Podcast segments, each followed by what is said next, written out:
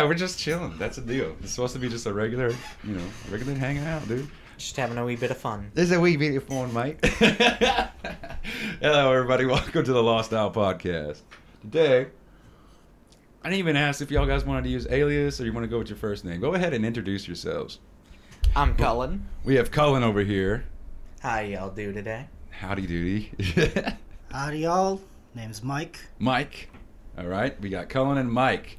I brought them on because they we were actually we planned it to be it was like what did you say it was August 2019 that we it was had late August, about early September of last year. that was our idea. We were trying to get together both of all three of us so we could talk about storytelling. And uh, the reason like uh, it was like kind of creative writing. The reason why I wanted to talk about it because I remember I was in uh, basic training and they get you know those little notebooks that are kind of like this, you know. They mm-hmm. gave you the little ones and they were supposed to like make notes for the little books and we were like stay, stand there and read, right?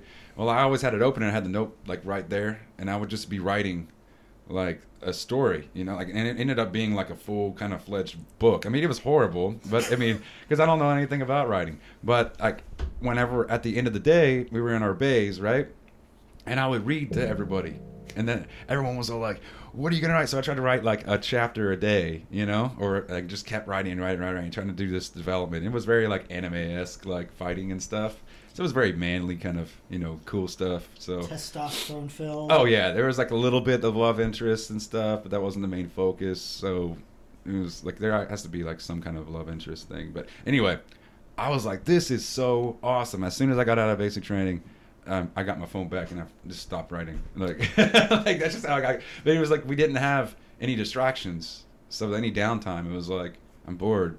What am I gonna do? Uh, I could talk to people, or I could be writing and then read it to people. So it was really fun. But you guys both write and y'all do creative writing. You've both been working on books and they've been coming together slowly but surely, right?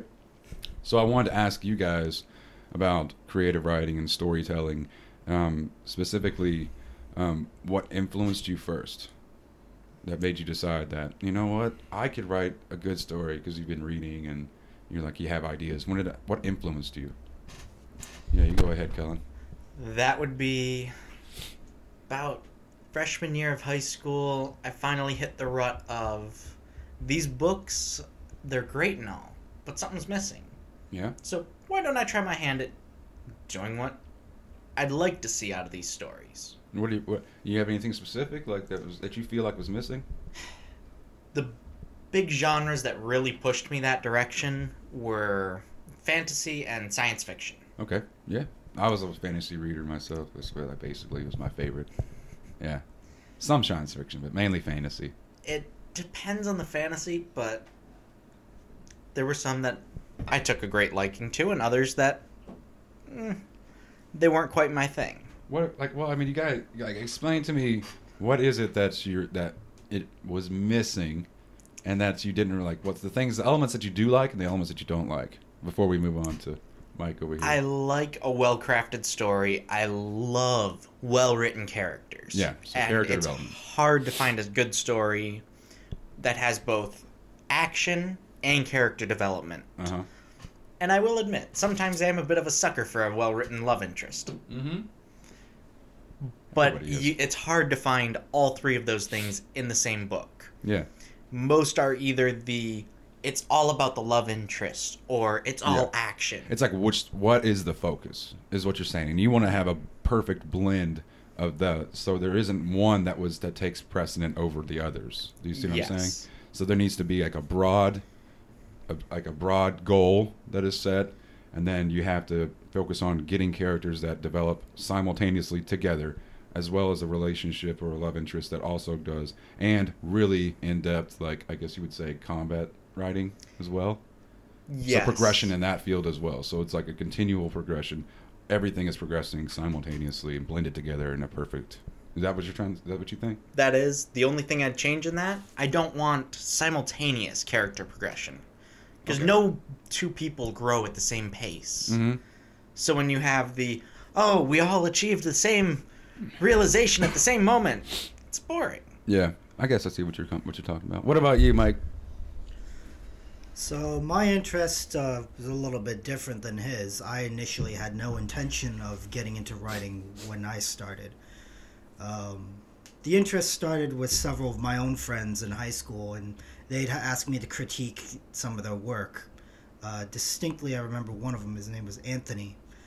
Uh, he was much more well versed in uh, sci-fi areas in terms of his writing, but I distinctly remember sitting there. It's like, okay, well, you could write write it this way or that way. He he had um he had trouble describing things. That was his biggest niche, and as we would collaborate a lot, and eventually it uh, came to a point to where I was it's like, hey, I think I could actually come up with some ideas and write out short little excerpts and uh, short stories from as kind of reference Okay. in how I think it would be improved. And Mhm. from there on is just history. And I started coming up with my own ideas. Other friends who were interested in writing kind of shared their thoughts on my own work, whether it's garbage or not.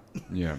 Um, though the greatest growth for me in terms of actual writing and coming up with uh, my own style, if you will, and greatest influences was when I got into uh, reading sci-fi, hmm and uh, one of my favorite authors is uh, he writes about Warhammer Forty Thousand. Okay. his name is Dan Abnett, and then um, I really liked the way he took um, ordinary humans hmm and put them in extraordinary circumstances and how he developed them in basically a battlefield.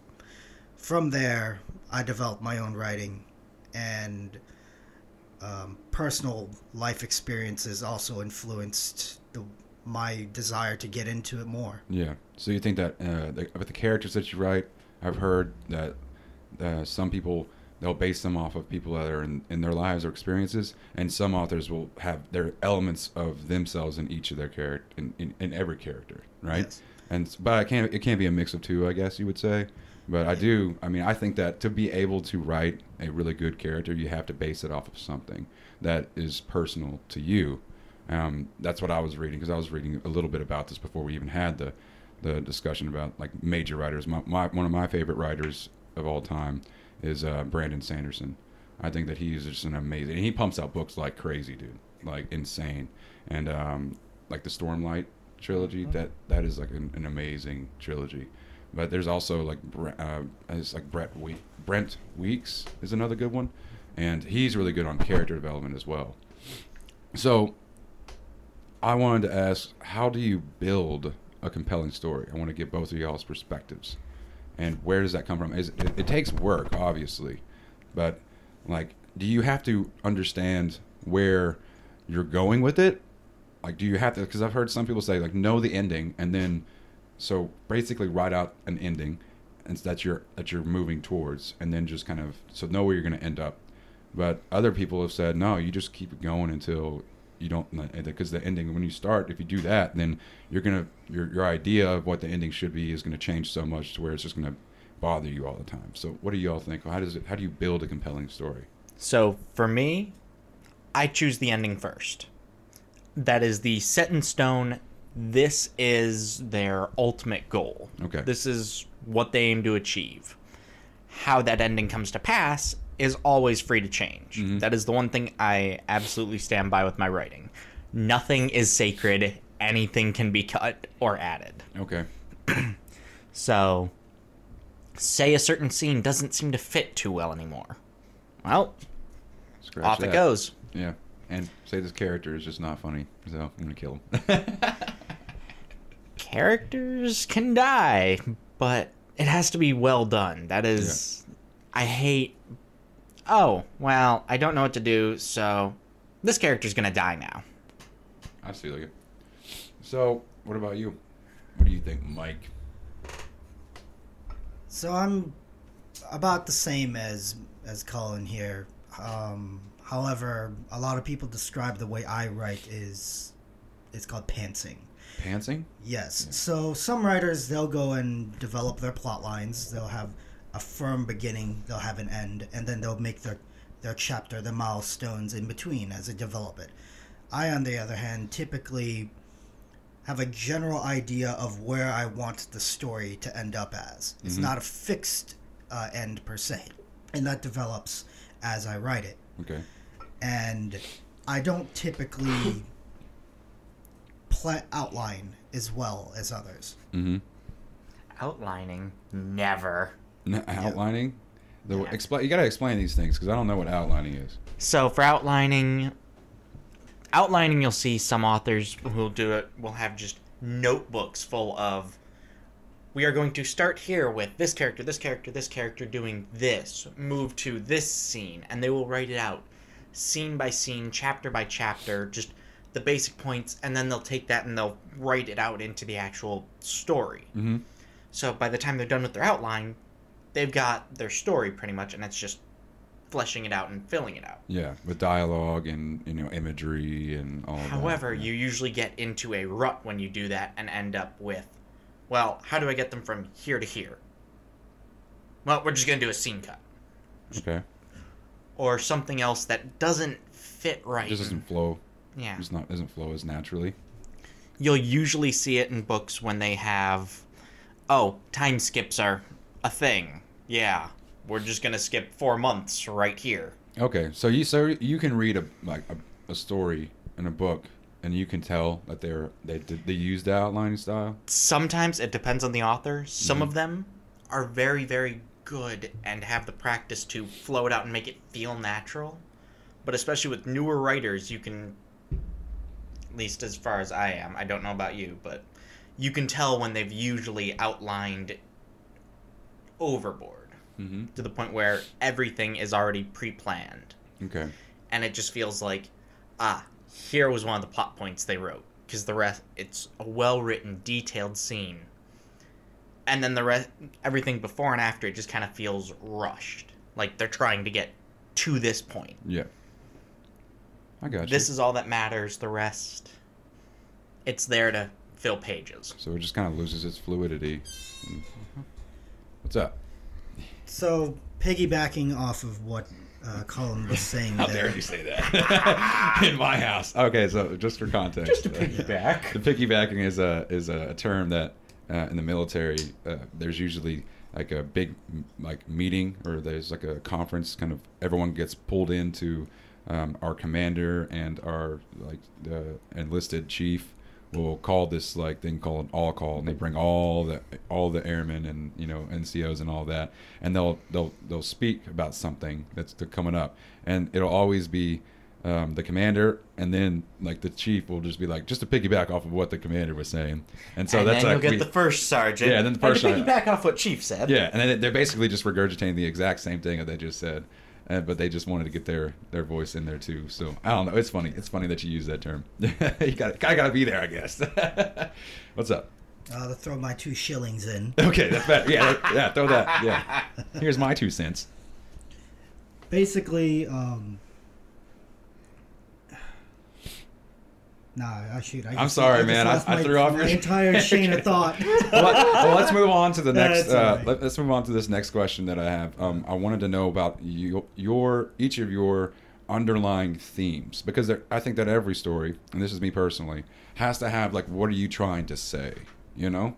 So, what is the underlying theme inside of your stories that y'all have been working on? And then after that, we can go into the specific stories. So you can kind of explain what this is the this is the world that I'm building. This is kind of the characters, and this is kind of where I wanted to end up. And I'm trying to express something like this. And so, what do you think your themes? Like, if you could wrap it up into like a sentence or a paragraph, or it doesn't matter. You can flush it out as much as you like. I just kind of want to know what is what are you trying to tell the world through your writing?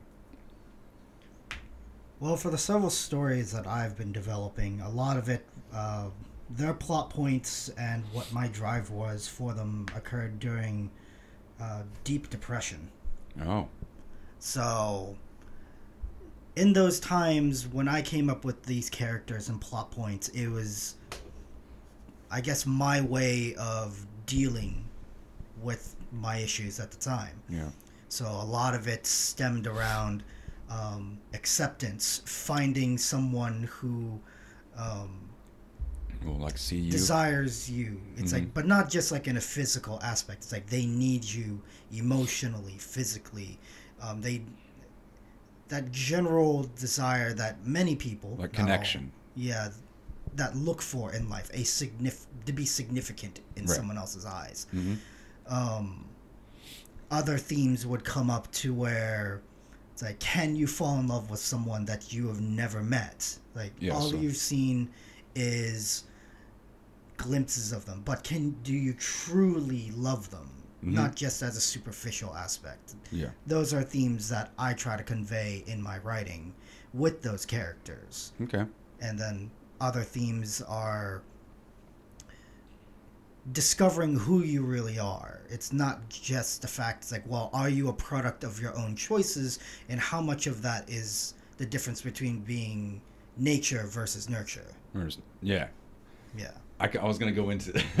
I hate that term, nature versus nurture. But I mean, because I, think that it's nature and nurture plus consciousness, so conscious thought. But we are, I've already fleshed that out. So on this podcast, too many times to count. So, but I do I do like that. I think that's a that was kind of a way for you to put other characters into a situation that you're seeing and you're able to flush out your own ideas and your own beliefs and see it kind of made manifest inside your writing and really grow as you grow as an individual. So that's kind of your theme you i like that. I think it's great. I think it's probably really therapeutic at, at the same time because you're able to start making sense of your own emotions and your own ideas and be able to work through them in a positive way constructively.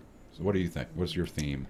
When I start, I usually stick to a couple main ones that are fairly prevalent through every story I write. If you want something, it will not just come to you. Ah. You have to struggle mm-hmm and fight for it. Loss is a thing. You can't escape it as much as we all would like. And learning to deal with that is probably one of the most important lessons life can teach you. Yeah, I think that the world needs to hear that now, or at least in the West, more than anything. Um, with everything that's going on, with like you know, politically, it's probably one of the most divisive times. I mean, people at least people are more vocal about you know their opinions, and and you have like strong right and strong left, and strong left is like basically I don't want to have any responsibility. That's the state's job to, to provide me all of these you know rights and rights and uh-huh. rights and rights. It's like, well, what have you earned? I, I, if you, we give you everything, then you have no no reason to grow, and the only way to grow and to get things that you really really want and to really appreciate them and have gratitude for them is to fight for them you know Mhm. struggle for them because that's what makes it meaningful. It's just like it's just like working out you know? You're not going to go in there and be able to, to bench press like 400 pounds on, on your first day at the gym. You got to start somewhere. And you got to struggle and it's going to be painful and eventually you're going to grow from that. That's a that's a, a good analogy that i like to use. I like that. So go ahead and start me off with um, with Mike. I want to hear a little bit about your story. Just kind of give us a like what's the world and what are the characters like. You don't have to go into all the characters, but kind of what is like we already talked about theme, but put it into a world. Try to build it a little bit. So is it sci-fi? Is it fantasy? What do you think? What is it? Bastardization. what are you talking about?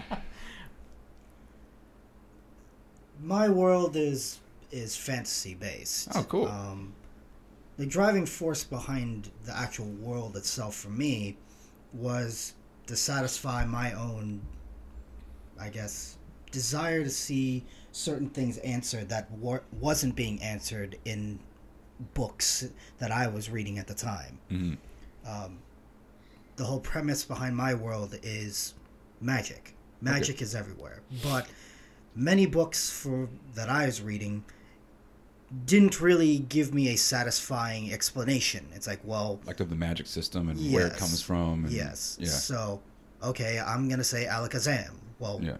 why is Alakazam the the words that you speak Yeah. in order to cast whatever spell that you're doing? Yeah, and what power is it drawing off from? You Yes. Know? Is it is it an essence that's like air? Is it an element, or is it something that's like metaphysical that comes from a deity? So I see what you're saying. You would Mhm. like you you care about knowing where it's coming from. Mhm. You know, I think that uh, one of the books that I read it was uh, that really got me into writing, what reading fantasy was the Eragon books, Mhm. and he was like, "That's the the true name of everything, but it has power." So there's like fire and water, all these elements and all these specific things. They all have a name, and even a person has a true name. So his names could be Eragon, but like he has a real true name, and if you have that name, you control it.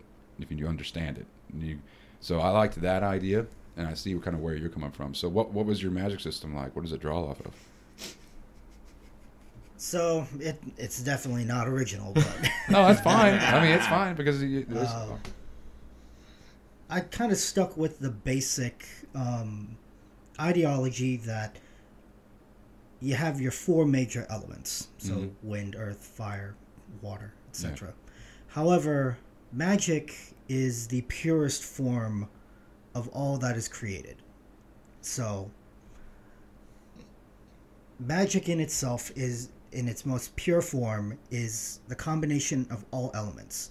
And i took some inspiration from other things so from the anime Fullmetal Alchemist. Yeah, uh, they use the laws of equivalent exchange yeah.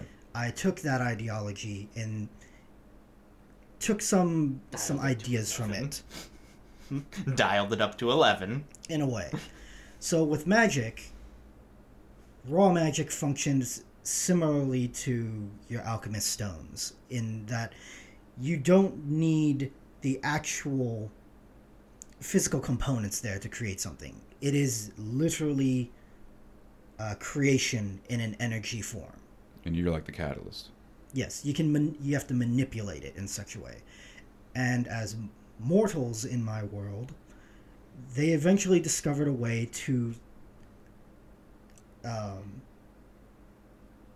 untangle. Control it. It's like untangle magic and separate the elements that com- that is woven into the fabric of magic itself. Okay. So they could isolate fire, water, earth, etc., and use those and combi- recombine them and weave those elements to create new things. hmm However, at a cost. What's the cost? Oh, I mean, guess it Mortal, it's like mortals are are innately magic magical in themselves. It's like Yeah. all living creatures. It doesn't matter. It's like even like stone and whatnot. And magic functions in a way similar to radiation in my world. If your exposure to it is too great, you will l- mutate out of control and you will die. Hmm. Um, the best way I could put it is that magic, the, the well, the human soul, it's a, in my world is the most powerful form of magic. There is nothing that like it. You cannot recreate it. You can recreate stone and so on, but you cannot make the soul. And that soul is what uh, encourages your growth, encourages the evolution of life, and every sentient being, it's a, or living creature has that spark to them.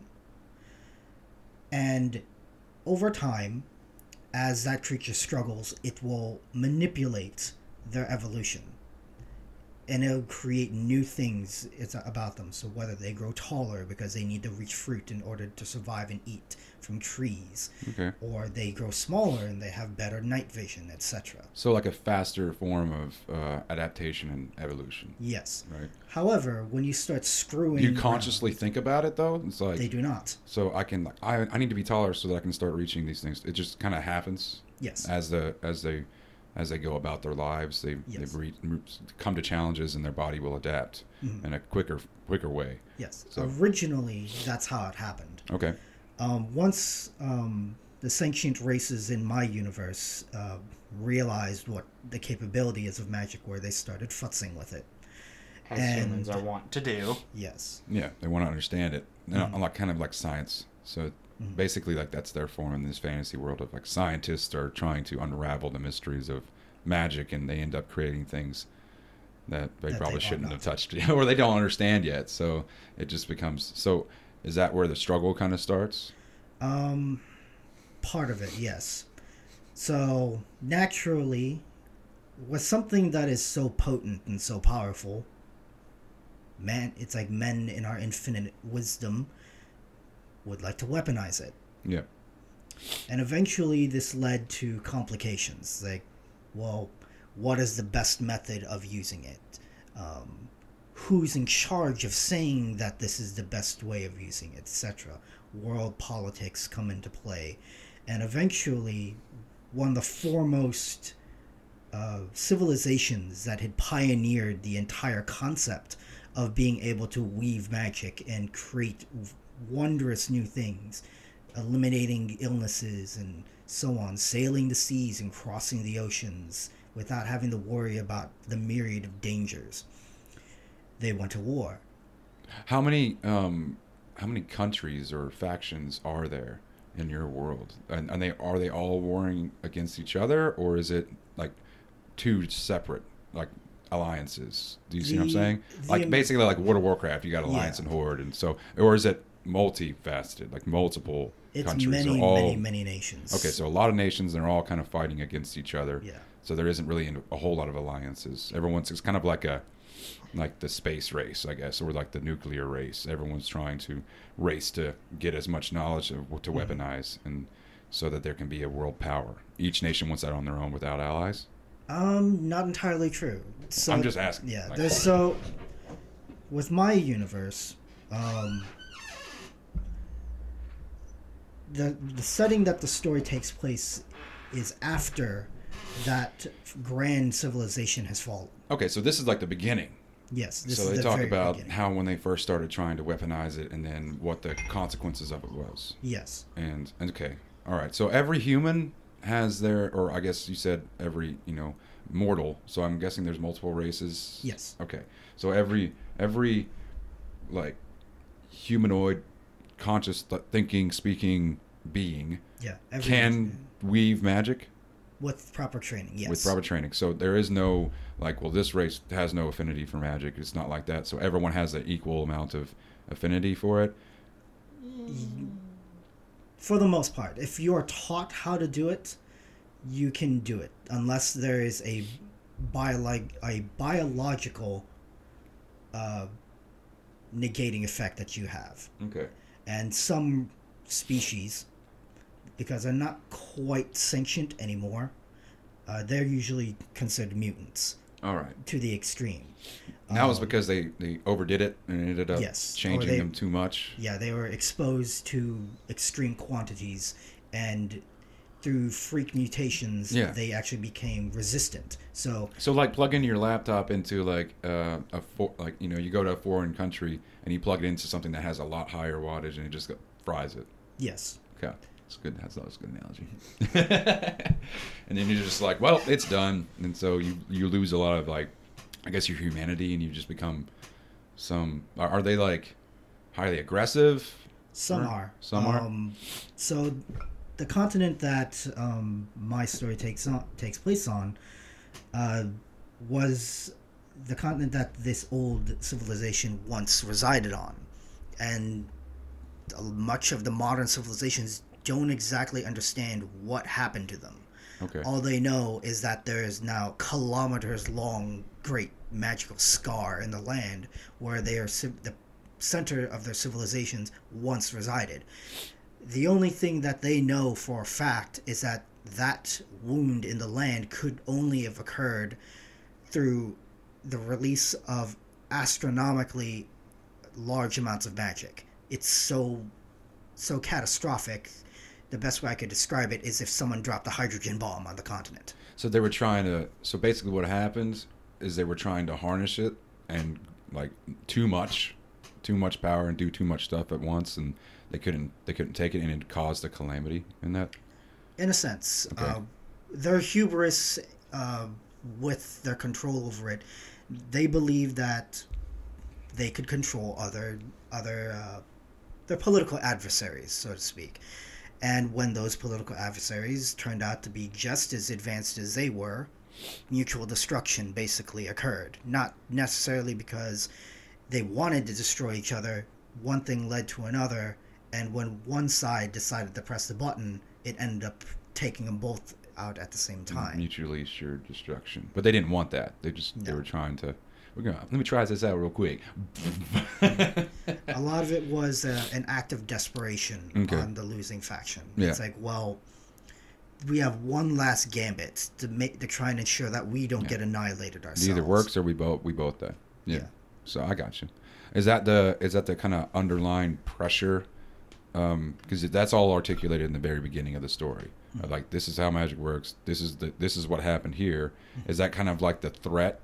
That's because this is how many years later this is when the story starts after that those events. It's hundreds of years. A Okay. lot. So in the aftermath, the surviving uh, civilization had that as their their lesson to the next generation. But I got you. that slowly got lost over time. It's like Now I- history is starting to repeat itself. Kind Yes. of. They start seeing this rise of we can do everything. Like it's that arrogance. I guess you would say so. they've lost the wisdom of the past. Yeah, a lot of it is that they, the current civilizations are built off of the ruins of the old, and a lot of the knowledge they didn't actually discover themselves. They're just finding old tomes. It's like trying It's like uh, learning how rockets and machine guns work, but you don't fully understand the mechanics behind it. But you know, You know how to follow build it. these instructions. Yeah, follow these instructions verbatim, but you doesn't mean that you understand like how it works. You just kind of know how to build it. Yes.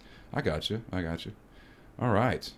That's cool. So is that is the threat though? They're just starting like all the countries are starting to do this. Uh, one major, one primary faction. It was kind of a an alliance between four major nations, Okay. and between these four major nations, they had eventually reached an agreement. Okay, each of us have ruins of relevancy. Mhm. Each one uh, specializes in specific areas of magical manipulations. So they do some kind of like international trade Yes. deals and stuff. Yes. Okay. Yeah, I'll I'll give I'll show you how to do this if you give us the stuff to show us how to do that. Yes. All right. It was a trade of information. Okay. Um, however, one uh, one nation in particular bordered on the edge of where the Great Calamity occurred, Uh huh. and they were the front line to fend off against the horrible creatures that would wander from there, Mm. and they suffered the ravages of mag- of unchecked magic themselves. That's right. So they didn't actually die in the calamity. They didn't all die. Some of them probably did, but I mean, most of them turned into like horrible, mutated. So that they're powerful. Then the mutated, you know, Yes. people. So super powerful because they're just unhinged. Yes. Okay, A cool, lot of them cool. went insane. All right. Um, and these creatures are basically irradiated monsters. And just being in proximity to them exposes you to that radiation, okay. Oh. which causes a chain reaction where Like you're you're mutating because, like you said before, Yes. like you your body's like going undergoing a pretty rapid evolution as Yes. Mm-hmm. you're doing your day to day life or whatever. with continued exposure. Yeah, yes. but with continued exposure from someone who is like basically emanating too much magic all the time, it'll affect you in a negative way. Yes. Does your main character like is there what's unique about your main protagonist? He's unique primarily because he was the leading expert within his country and well respected amongst all the other nations. He is the reason where a lot of advancement in the arts of weaving uh, was rediscovered and implemented into society. He had grand ideas like, well, we can use this power to build walls and canals and great civic Like services. infrastructure and yes, stuff, and okay. infrastructure to help those who are struggling on the frontier. Right. So he's kind Um, of a, a weaving engineer. Yes. But his his idea and aim was to create a better infrastructure for the world, to modernize it and everything Yes. like that. But then there are other nations that are like, well, we're, we're, we're talking about how can we use this for for warfare, right? Yes. And so I got you. Yeah. But, so he's just a really smart dude with weaving. And Does he have a high like? Um, can he do more with magic than most people? Is like is a, as a conduit, or is he still ever, kind of like the same as everybody else? He just has a lot of knowledge on how to balance it all. He's very intelligent, but the vast majority of mortals still cannot harness the full potential without putting themselves at tremendous risk. hmm Um, for anyone who's familiar with The Witcher and Geralt of Rivia, most people are now. Yeah. Toss that coin to your witch. um, being able to fight is still extremely prevalent in my universe Okay. because you are you are exposing yourself to magical energies, even as minuscule as as uh, just creating like a small f- campfire, you are still exposing yourself to stronger doses of magic that you otherwise would.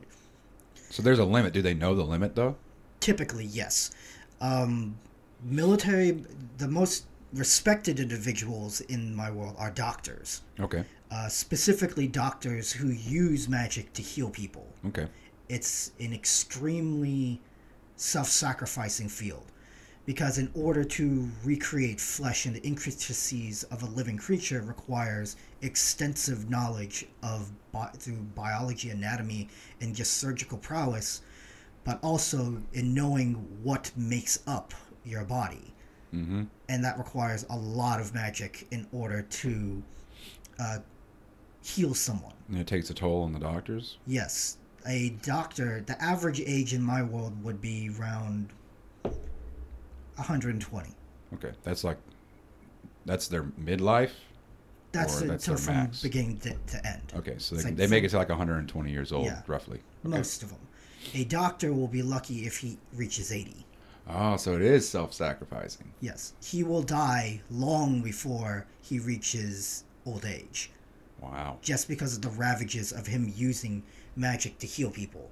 And so magic in the, being used for that purpose is used extremely sparingly, only for the, like the most critical of cases, so that this this person's gonna die tomorrow or something or right now.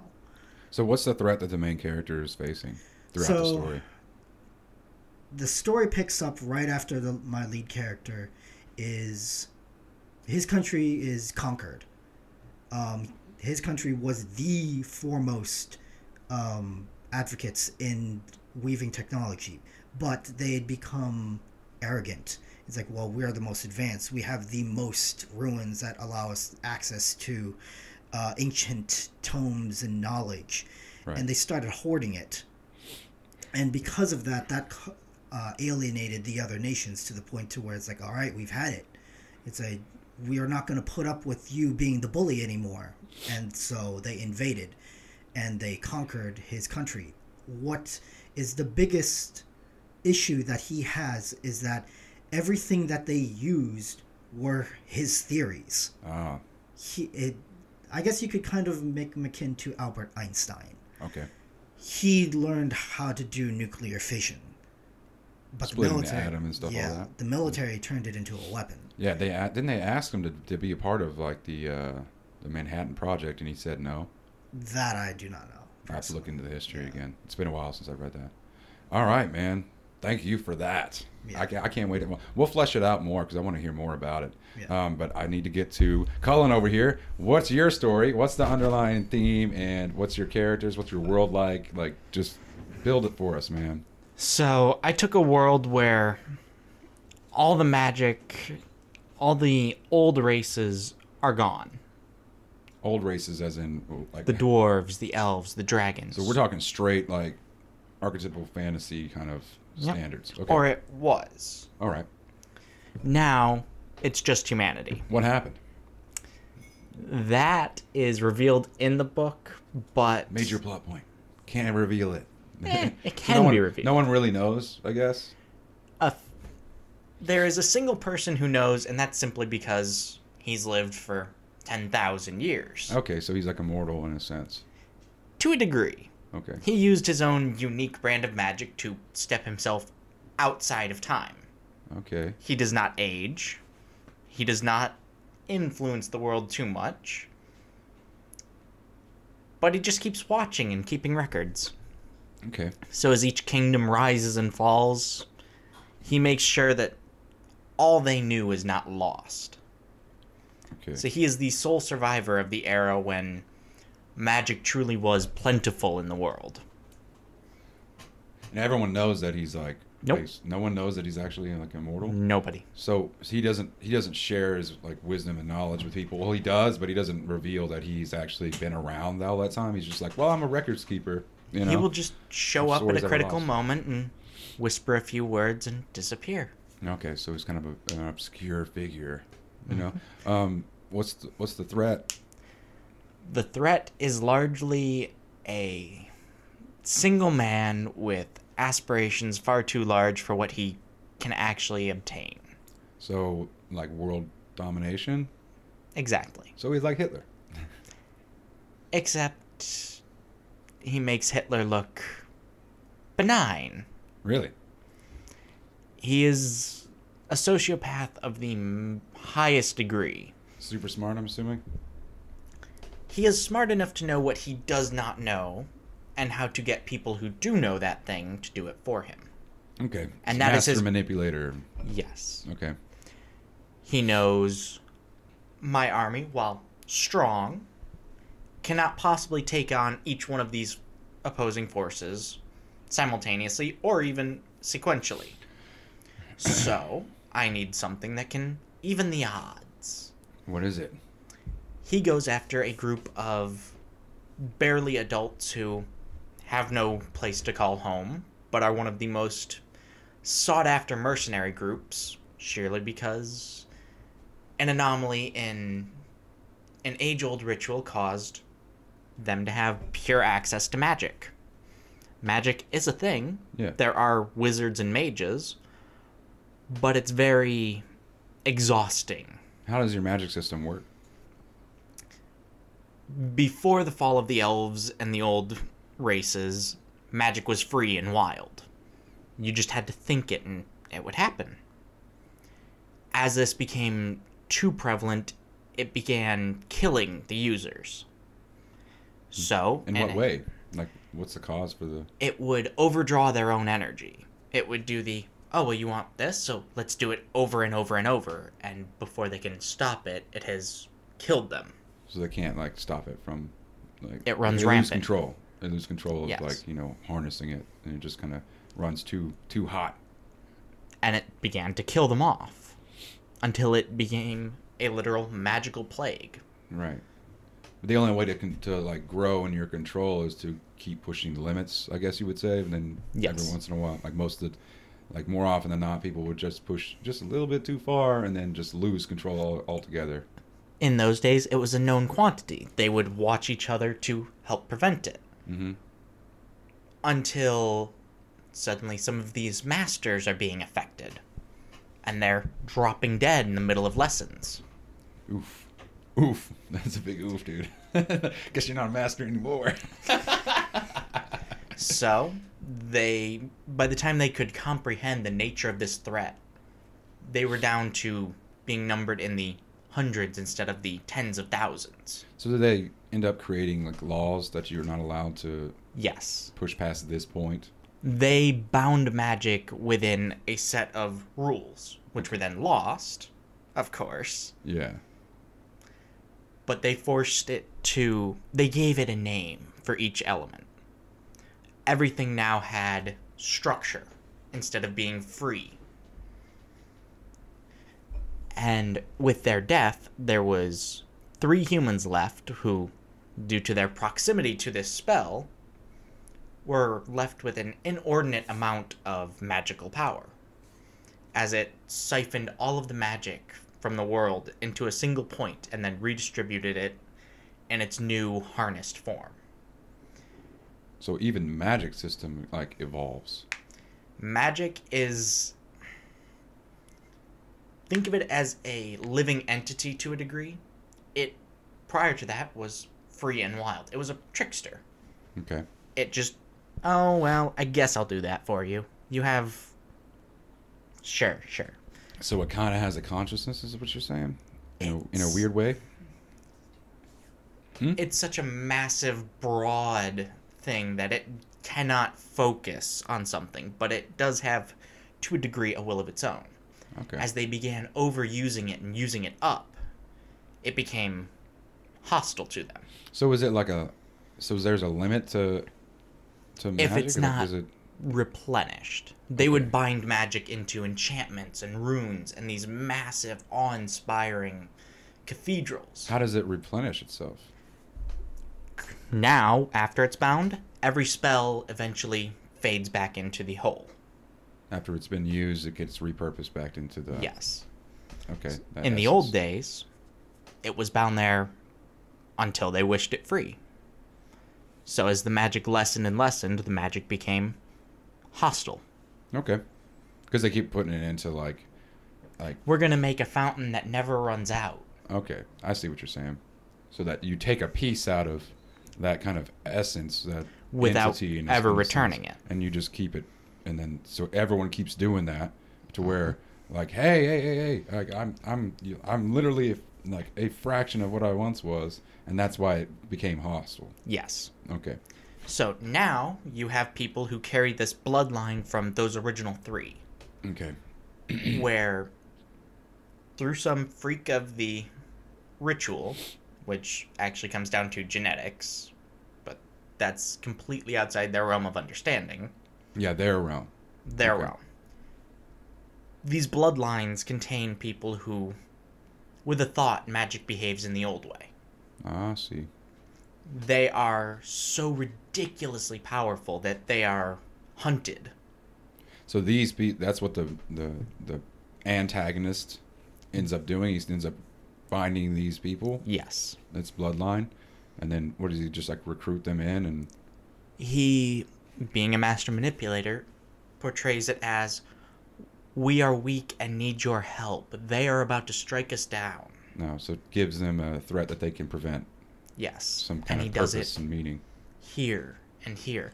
Well, we these people are oppressed and they don't have enough food. We'd like to bring them into this greater whole to Yeah, help raise them up. our empire. No, no.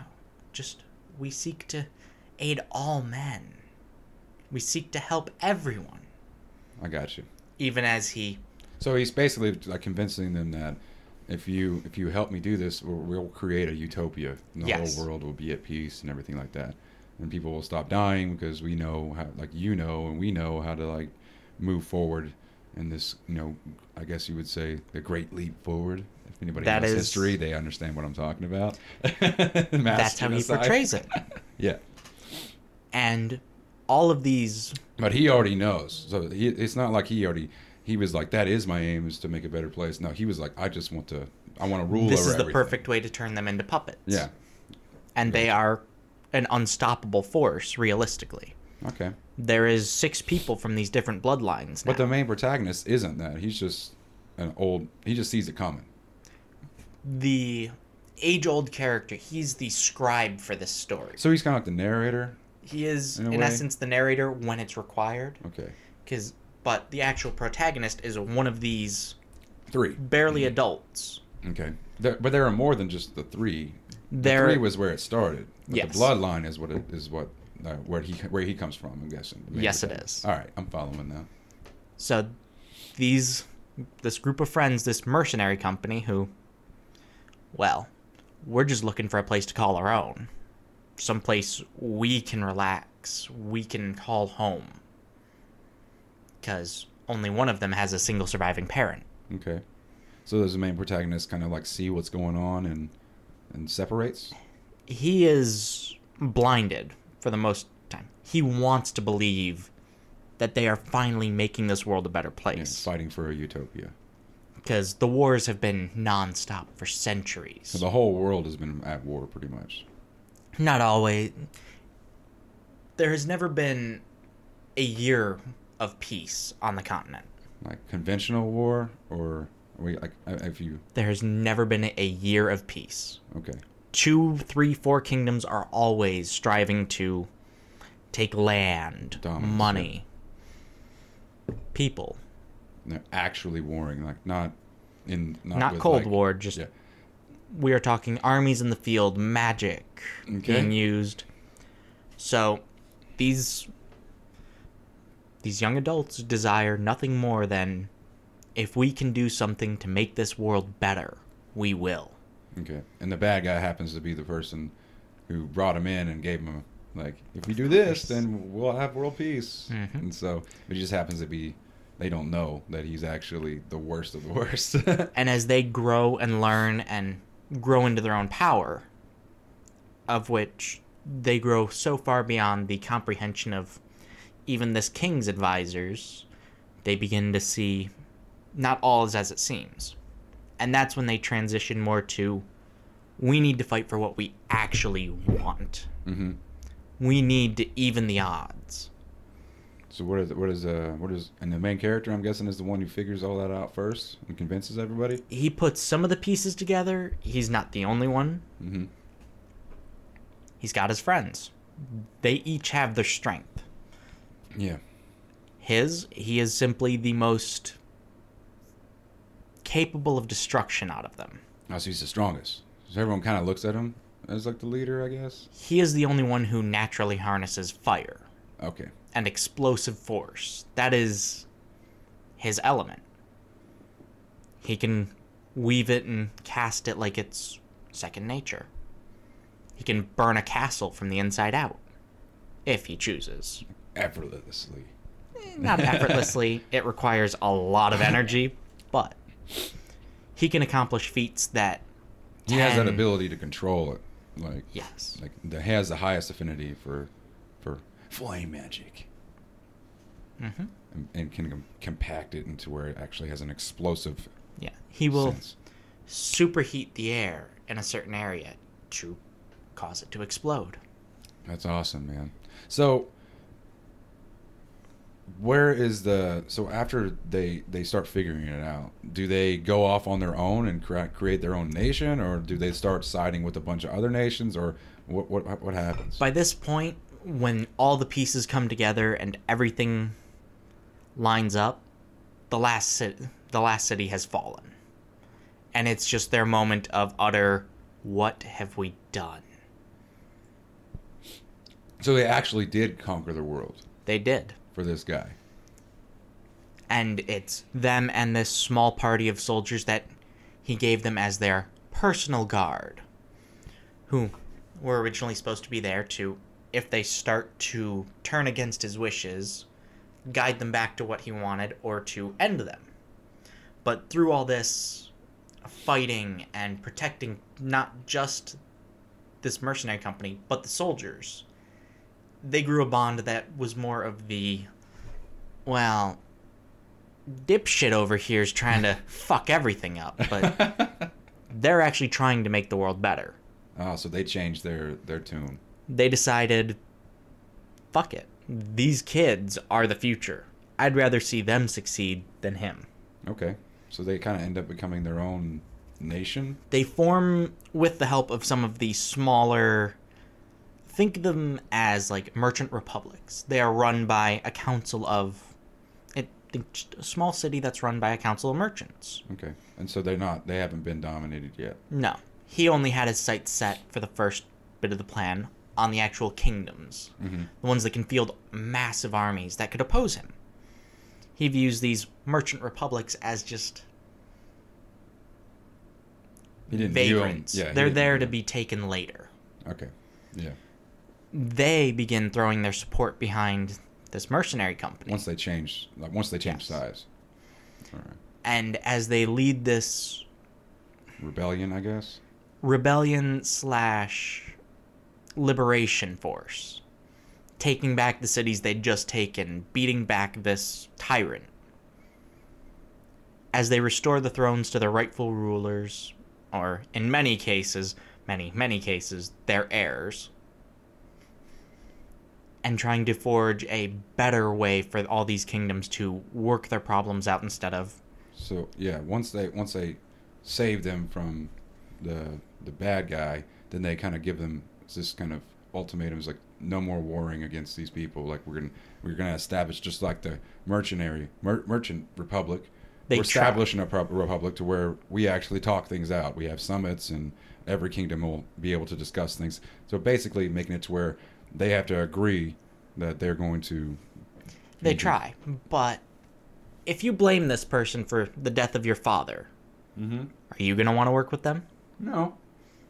That's the issue So they end up to convince facing. them after you re- liberate them. Yes. So the first story kind of ends with the forming of their own council away from the kingdoms. A place where those of the bloodlines can safely come. Yeah. So they're trying to build their utopia small every time that they, while also simultaneously warring against this totalitarian Yes. empire emperor. Yeah, that's crazy, man. I love that story. Both of y'all stories are awesome. I think once they're fully flushed out, I can't wait to read them. So thank thank you guys for coming out here, man. That was awesome. Yeah. Anytime. Yeah, I I want to talk more about that stuff. We could possibly have another episode talking about like you know any more ideas and just bouncing off more story driven stuff. But I think that y'all's stories are really really unique. I love I love people that are creative. I think that that creativity people don't really think as much anymore. You know, they just kind of they just watch Netflix and they allow other people that are creative to just they just feed off of that, but they don't even think about their own creativity and their own individuality and uniqueness and try to flush that out and understand that everybody has that. So I really appreciate you guys coming on and actually talking about it and you know and talking about your stories too. So anyway, I'm gonna I'm gonna end it there, guys. I think that it was a great that was a great episode. I was I just really wanted to hear y'all's stories and how you guys wanted to world build something out of out of nothing, basically, and what the influences were. And I think it was awesome, man. So go ahead and say goodbye to our our, our, our people, our listener base. Well, thank you all for having us here and our gracious host. And maybe sometime in the future we'll be discussing a little bit more about some of the more weirder ideas we've got. Yeah, I think we'll talk about like D and D next time because I mean you're like you're both pretty much like dungeon masters, so Uh, definitely more. yeah, more co- more me. but you still you you you do a pretty good job. You could probably run your own thing, and that's a that's a whole different type of storytelling. That's kind of like on the fly storytelling. So that probably really helps with your writing as well. So Practice makes perfect. yeah, Well, hope everyone has a nice day. Thank you for hosting us as always. no problem, man. It's always a pleasure to have you guys on. All right. Well, you can find this episode on Spotify under Lost Owl Podcast, as well as uh, Apple Podcast under the same. And if you want to reach out to me with a question or um, new topics, criticisms, whatever, you can email the podcast uh, with Lost Owl Podcast at yahoo.com. And you can also find me on Facebook under uh, Trent Colton Castleberry, and you can send me a direct message if it's something you want to ask personally or, or troll me. I'll just block you, but it's fine. I don't care. but yeah, I'm, really uh, really uh, looking forward to, to hearing from you guys. And uh, so that's bas- we're gonna wrap it up. Thank you guys for hanging out with us and talking about storytelling, creative writing. Anytime. All right, guys, enjoy the outro music. We'll see you guys next time. Bye bye.